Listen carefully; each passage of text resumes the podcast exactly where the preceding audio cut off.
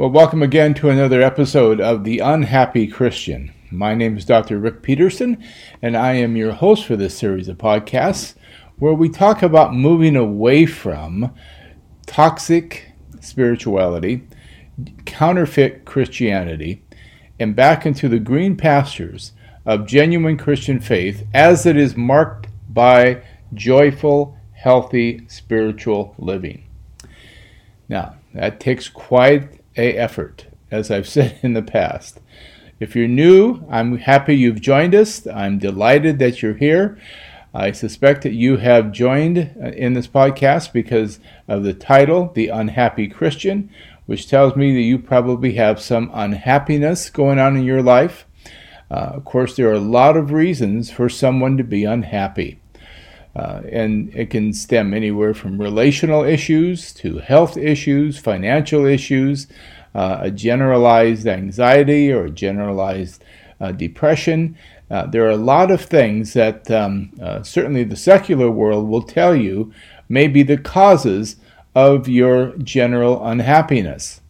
Some people are suffering severely. Some people suffer uh, spiritual depression and other forms of serious illnesses tied to their spiritual condition. It has been my experience personally, and it has been my observation in my work with my clients over the years, that most, if at least 98.9% of the things that we face that cause unhappiness are tied to our spiritual condition. And that doesn't make it any easier. That doesn't mean that it's any less painful. That doesn't mean that somehow I'm here to offer you some formalized, quick, and easy answer. But what I am here to offer you is some testimony, some um, answers, some solutions for a new trajectory. So you can at least feel that you are on a new path, a new um, way out of that wilderness of toxic spirituality, out of that incredibly big and dry and barren and demon populated wilderness uh, that we call Western evangelicalism in so many respects, and back into the green pastures that your shepherd died to uh, bring you to. So, I know that sounds a little dramatic. Some of you may be perhaps rolling your eyes even.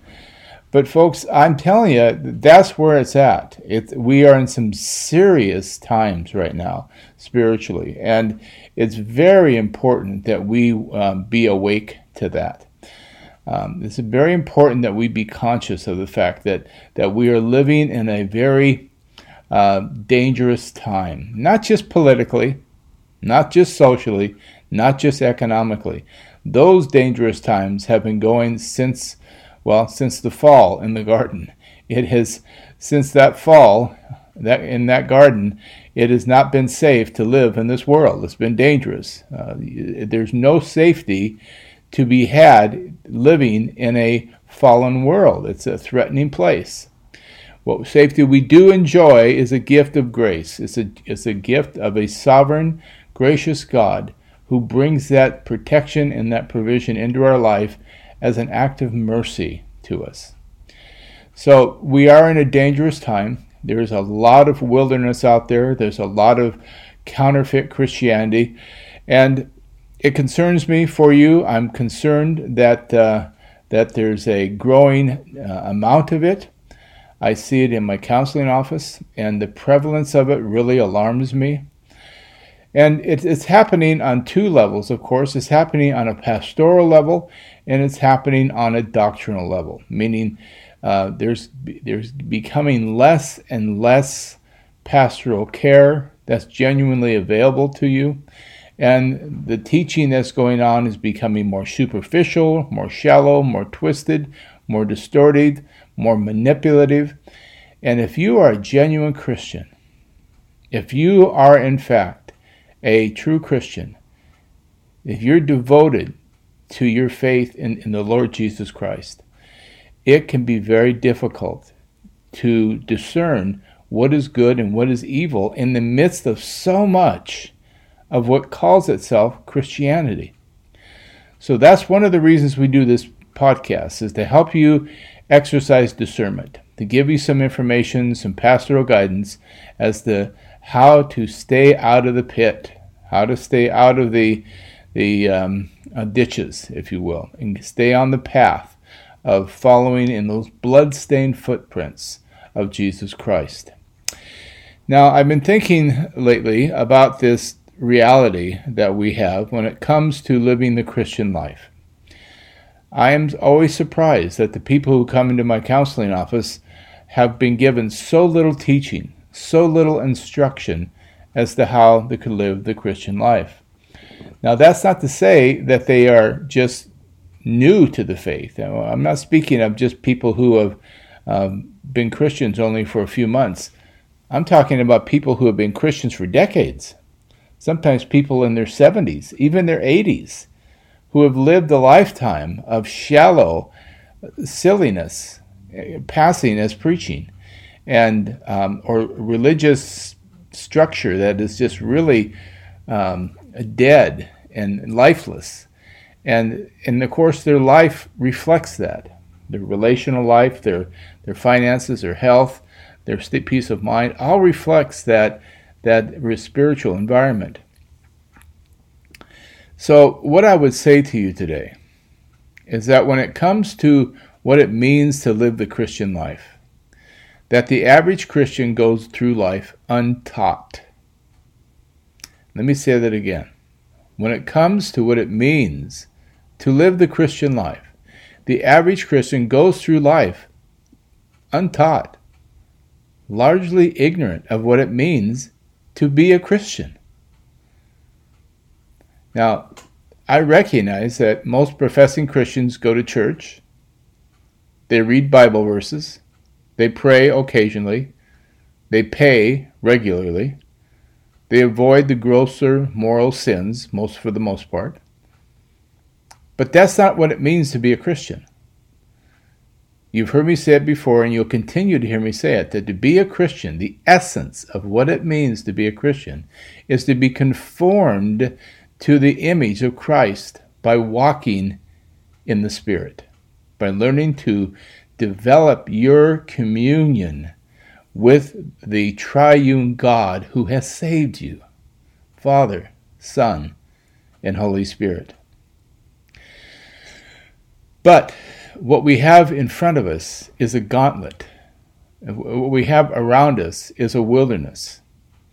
And it is difficult to discern in this place where so many Christians are left untaught as to how to live the Christian life.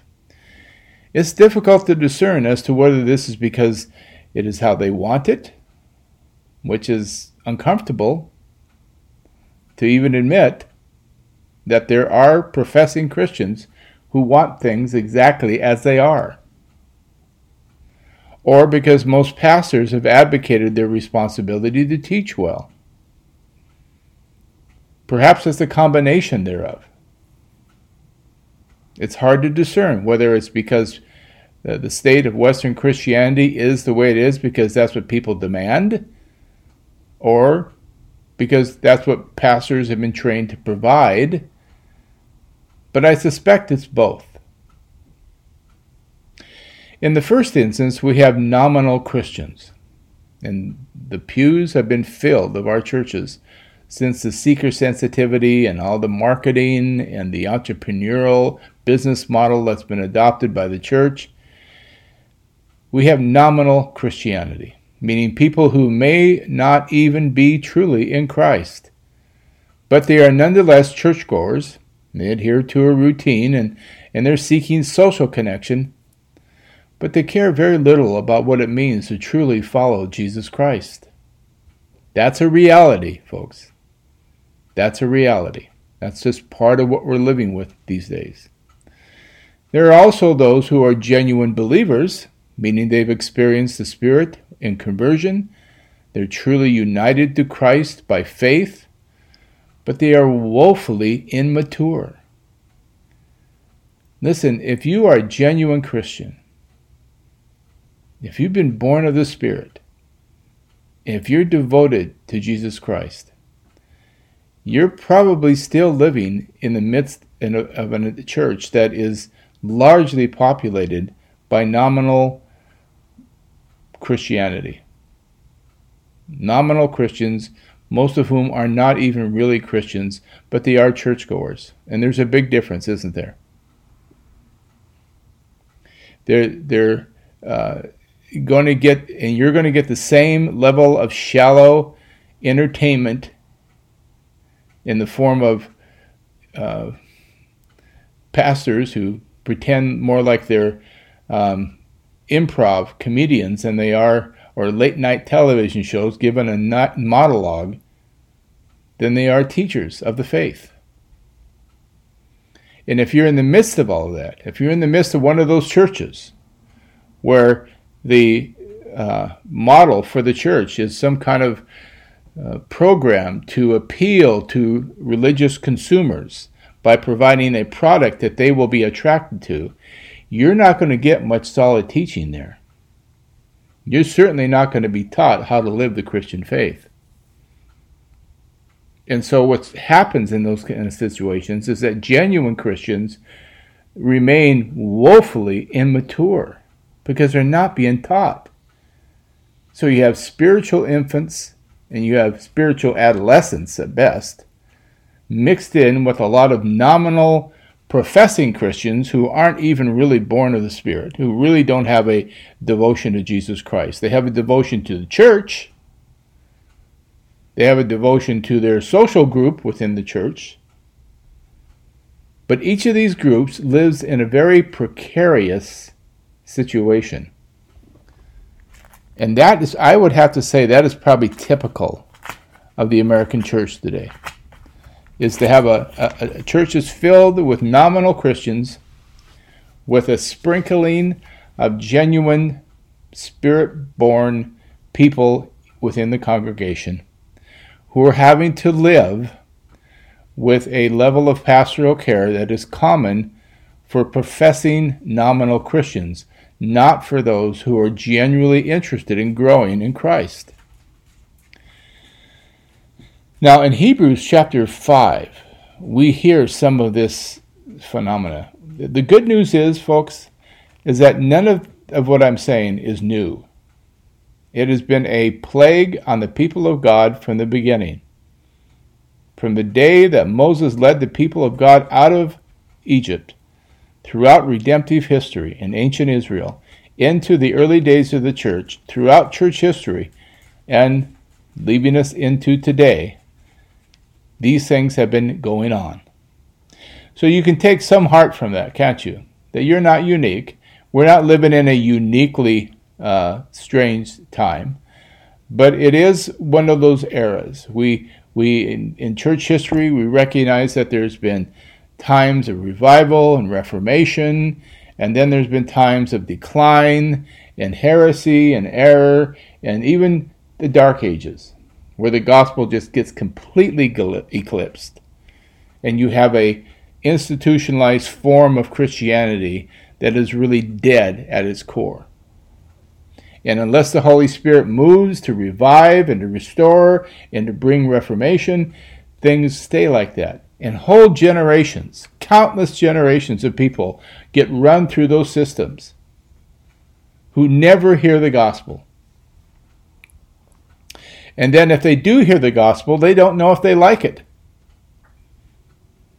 In Hebrews chapter 5 verse 11 he says this quote, "We have much to say about this, speaking about the priesthood of Jesus.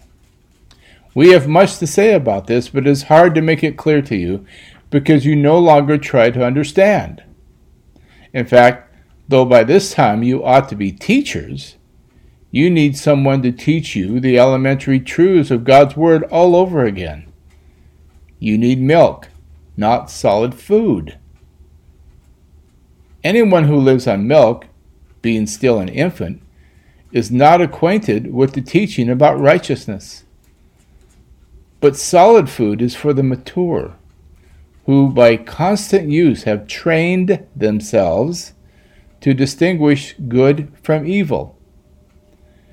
Therefore, let us move beyond the elementary teachings about Christ and be, take, and be taken forward to maturity, not laying again the foundation of repentance from acts that lead to death, and of faith in God, instruction about cleansing rites, the laying out of hands, the resurrection of dead, and eternal judgment.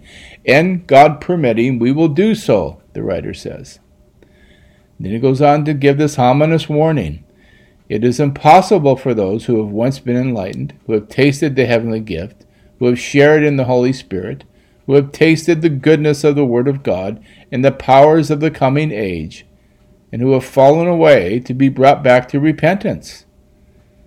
To their loss, they are crucifying the Son of God all over again and subjecting him to public disgrace. Land that drinks in the rain, often falling on it, that produces a crop useful to those for whom it is farmed, receive the blessing of God. But land that produces thorns and thistles is worthless and is in danger of being cursed. In the end, it will be burned. Even though we speak like this, dear friends, we are convinced of better things in your case, the things that have to do with salvation. End quote. What the writer to the Hebrews is warning about is a form of nominal Christianity that looks like Christianity, sounds like Christianity. They use Christian symbols, they use Christian terminologies. They've made some identification with Christ. but they are not growing. There's no true spiritual life there.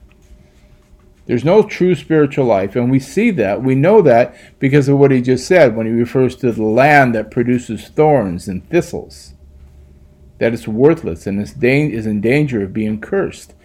So, all through the book of Hebrews, he's warning of people who identify with the church, who make a perhaps even a verbal profession of faith in Jesus Christ, but withhold, hold themselves back, and do not make a genuine conversion. They have not experienced the Spirit. Their hearts remain the same as when as when before they were converted, quote unquote. And so they look like Christians, they may be attending your fellowship, but they're really not. The problem we have today is that Western evangelicalism has been set up in such a way by pastors and church leaders to accommodate those people. Rather than speak in ways to try to convert them, to bring them into genuine faith, we've treated them as if they were mere religious consumers to be appeased, to be placated, to be offered a survey at the end of our service to discuss whether or not, uh, to discover whether or not they liked what we did. And if they didn't, if too many didn't, then we'll change things because we want those people back. It's insanity. I received a um, notification the other night on, on uh, Facebook that a local pastor was having uh, uh, a uh, block party in the church parking lot. And this man offered a little video of him looking into the camera with his sunglasses and baseball hat and so on. And he was given a kind of a slack eyed, silly grin. You know, the kind of cool persona. I'm not you know, I, I'm cool. I'm safe. You're safe with me, man. You're safe with our church. Everything's cool here. You're not going to be threatened. Come on by. And he was commenting about how that the world is nuts and there's a lot of stuff going on in the world and we can't control most of it. And so the way they respond to the fact that the world is broken and violent and there's crime and injustice and and all that goes on in a fallen world. He said what they were going to do about it at his church is have a block party. Really, that's what he said. He said, This is the condition of the world. He explained it. And so, what we decided to do is have a block party. We're, we're going to have balloon animals.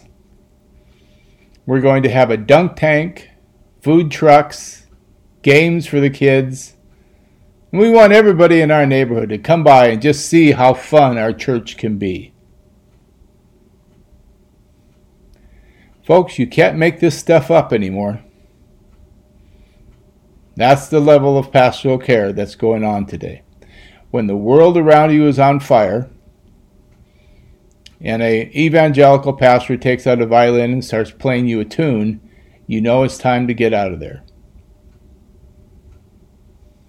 Yeah, instead of saying the world is a very difficult place right now, it's very challenging, it's very fearful, and I put together a series of messages to address that to help you understand that from a biblical perspective, to help you understand who you are in Christ and how you can respond to that biblically and, and by walking in the Spirit, overcome it.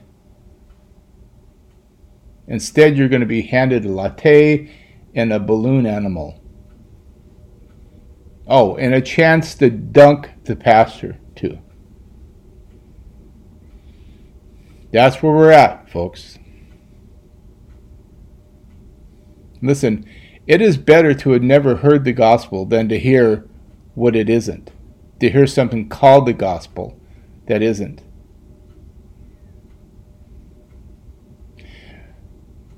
Now, the fact is, however, that there are many professing Christians who like that. They like it just the way it is. They like to come to a block party. They don't want to hear the Word of God preached. They don't want to hear the um, solution. They don't want it. They don't want anything to do with the Holy Spirit. They want to identify with the church and they want to have a block party instead. They may want to have the social benefits of belonging to a church, but they're not really not interested in following Jesus. I'm not being cynical here. I wish I was. I mean, my heart just breaks. My heart grieves daily. As a counselor, I, I get to see the inside track, folks. There's what's happening, and there's what's happening. There's what appears is happening, and there's what is really happening. And because of my position, I get to see what's really happening. And I'm concerned. That's why I've started these podcasts. I know many of you out there are just laboring under this nonsense. And yet I know there are some who are just impatient when it comes to spiritual disciplines, such as reading the text of Scripture. We're surrounded by nominal Christianity that is really impatient with spiritual disciplines. They're, they're not interested in that. They want a formula. They want three easy steps. They don't want sound doctrine. They don't want they want to feel better about themselves. They don't want true godliness. They want to identify with Jesus, but they don't want to become like Jesus. They want to go to heaven, but as individuals, they want to own their own 40 acres in heaven someday. They don't want to go as a serving member of the people of God. And all of this shows up in how they approach the text of Scripture. A nominal Christian will see the Scripture as a set of rules to follow or simply a series of nice stories designed to inspire them. A nominal Christian will read devotionally, and they'll rely more on the commentary or, of the devotional or their notes in their study Bibles, and never learn to hear the voice of the Spirit in the text, which is where you get life, by the way. When they do approach the text, they don't hear the argument of the author. They don't hear what the Holy Spirit is saying in the text. Nor his intended meaning of the author who's writing, let alone the exhortation that follows the argument. So they never hear from God.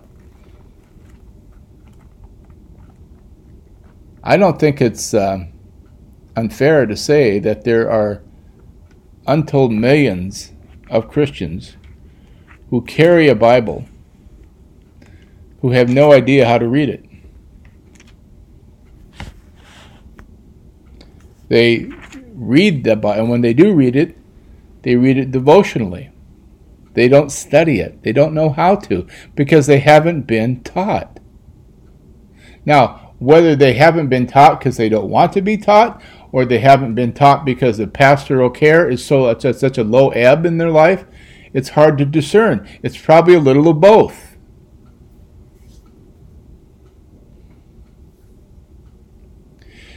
Jesus had an encounter with a group of people in his country. And he told them one time, he said, quote, You study the scriptures diligently because you think that in them you have eternal life. These are the very scriptures that testify about me, yet you refuse to come to me to have life. I do not accept glory from human beings, he says, but I know you. I know that you do not have the love of God in your hearts. I have come in my Father's name, and you do not accept me. But if someone else comes in his own name, you will accept him.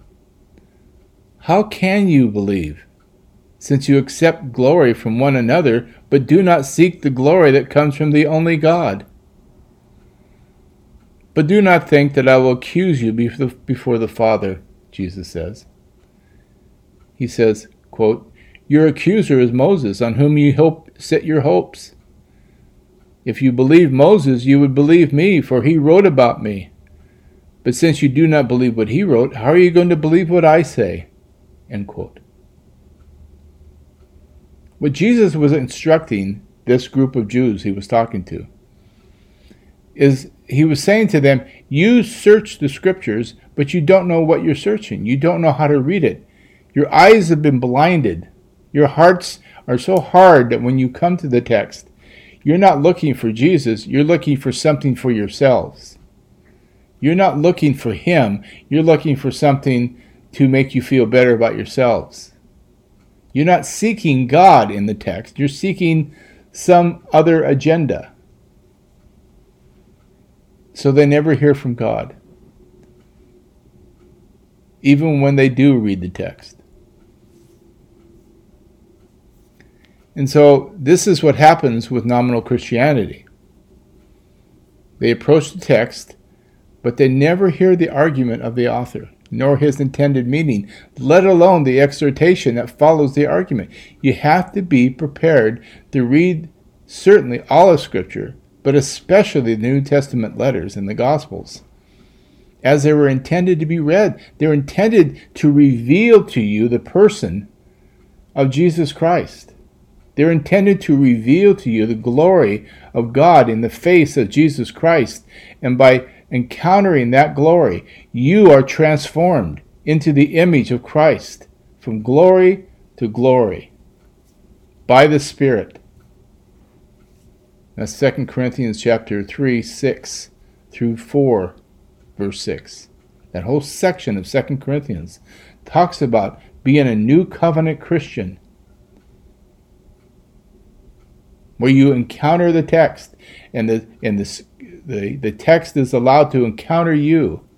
And the spirit works through the text and you and you behold with your spiritual eyesight the image of Christ the glory of Christ and you are transformed into his image. You are not made into some better more successful person in your own right. You are made to look like Jesus it's in Him that we discover who we truly are. But when you don't want that, when you're looking for easy formulas, when you're looking for nice stories, or you're simply reading devotionally and you're more concerned about what the devotional writer says or the study Bible notes say, Many entrepreneurial type of pastors pick up on this. And they seek to please these people by offering shallow readings and inspirational inspirational moments in their sermonizing. They many of them today bring this hip, slick, and cool attitude when they come to the podium. You know, come walking onto the stage with their latte in their hand.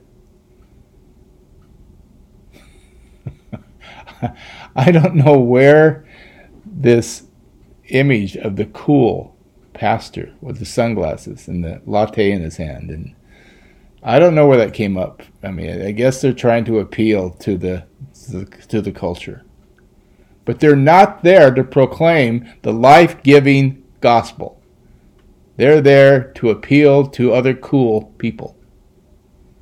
They're there to assure you that man, you can come here and everything will be great. No one's going to challenge you. You're just going to find people who like you and love on you. oh, if it wasn't so utterly tragic, it would be funny, wouldn't it?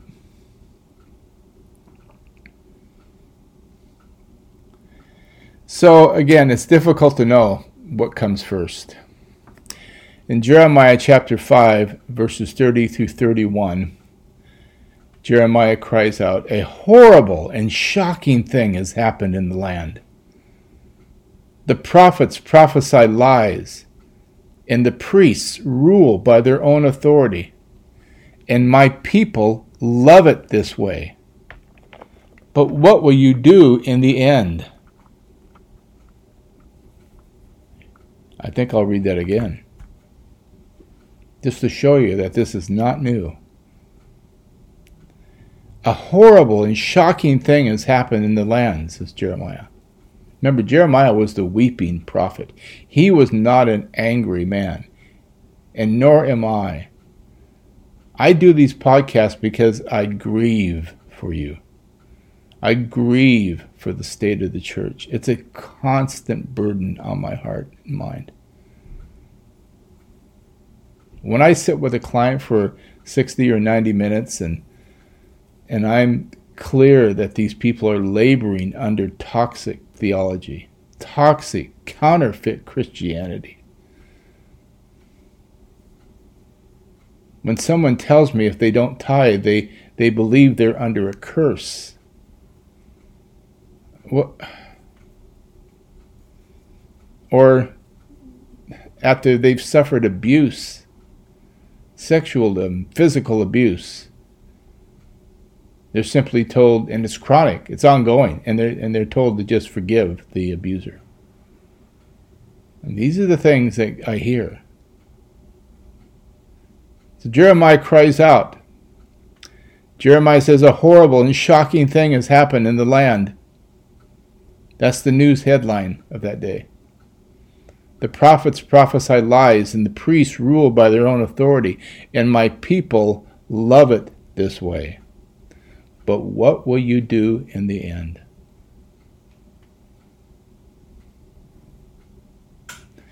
I listened to a, I saw another Facebook post the other day where a, a young woman was rejoicing in the fact that she hadn't had a drink of alcohol in three days.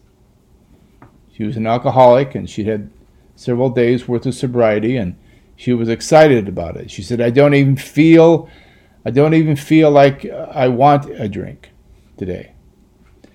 And she said she was so relieved because while she struggles with alcoholism, she's always been so terrified of the fact that Jesus would leave her behind in the secret rapture when it came. And she'd be left behind because she's an alcoholic. Folks, that is something of an aberrant, cruel, form of theology, a detestable fantasy based eschatology called dispensationalism. And this is a young woman who's suffering from its teachings. And it's time to call these things out, folks. It's time to say, hey, enough of this. Enough of this. These teachings are not benign, they are destroying people's lives. They steal your peace of mind. They kill your sense of joy. And in the end, just as Jeremiah asked, but in the end, what will you do? In the end, you'll be destroyed by them. So theology matters. Theology is not just a matter of the universities or the seminaries. Theology, like psychology or sociology or any of these other studies, they have real effects on real people's lives.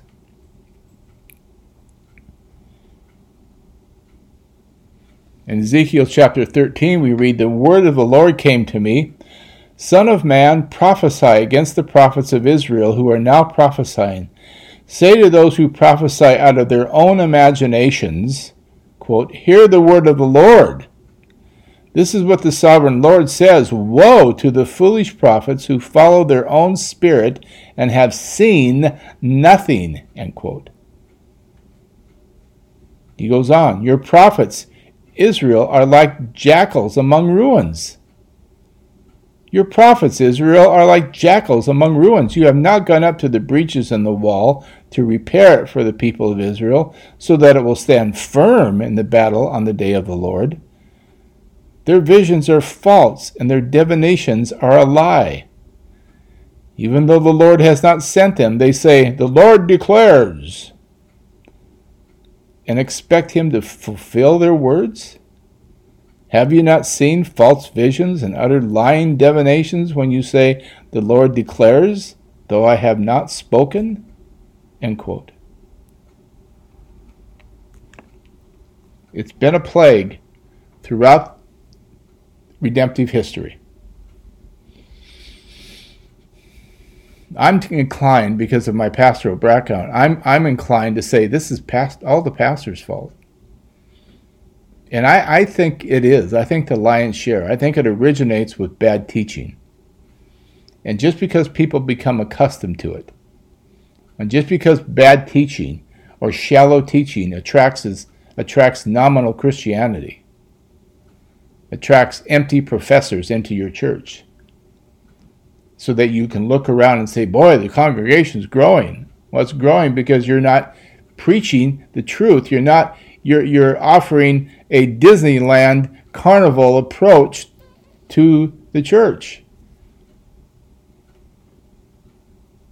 If what you're really doing is saying on Sunday mornings, come see us, we're cool, we're we're a, an event, we're a happening place to be, Come and hang out with us. Here's some good music.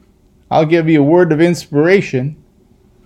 Make your life better and have you help you face your life, your week in a more successful manner. Then you're going to get people who will respond to that kind of thing.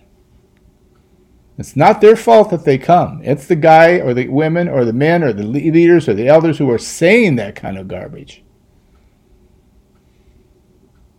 If you're caught up in one of those kind of churches, uh, it's better to stay home, folks, than be caught up in one of those kind of churches. Find fellowship elsewhere. God will supply you with fellowship. He will never allow you to be utterly alone. But at some point, we either have to confront this kind of thing or we have to walk away from it. I know there are pastors, I've talked to them, who said, Well, I really can't teach anything too weighty or, or too substantive because it'll scare a lot of people in the church away.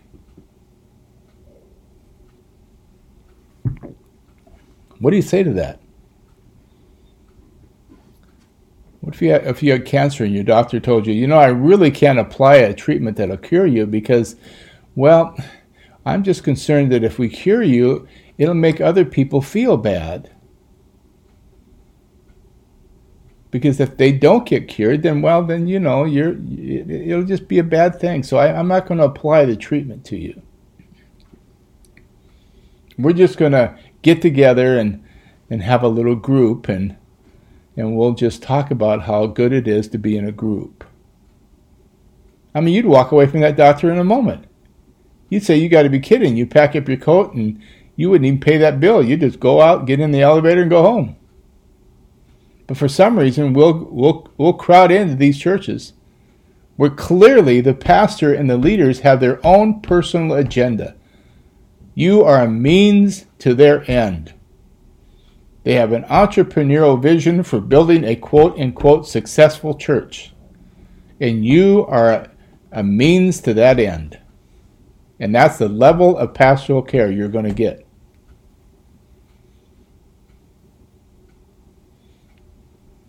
I get every week a number of requests from different ministries that come to my LLC um, asking people, asking me for money.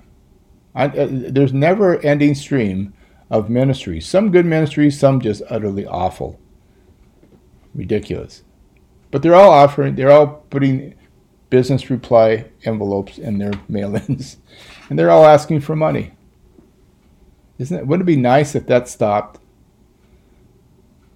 Wouldn't it be nice if ministry was not about money? Wouldn't it be nice if ministry is really about teaching you how to live the Christian life? Wouldn't it be nice if pastoral care was about teaching you how to walk in the Spirit and hear the voice of your shepherd again? I want to close with just this little word of personal testimony.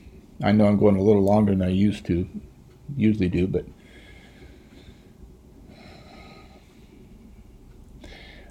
in 1992, after nearly 20 years of superficial, shallow teaching, and I was part of a big happening church at the time.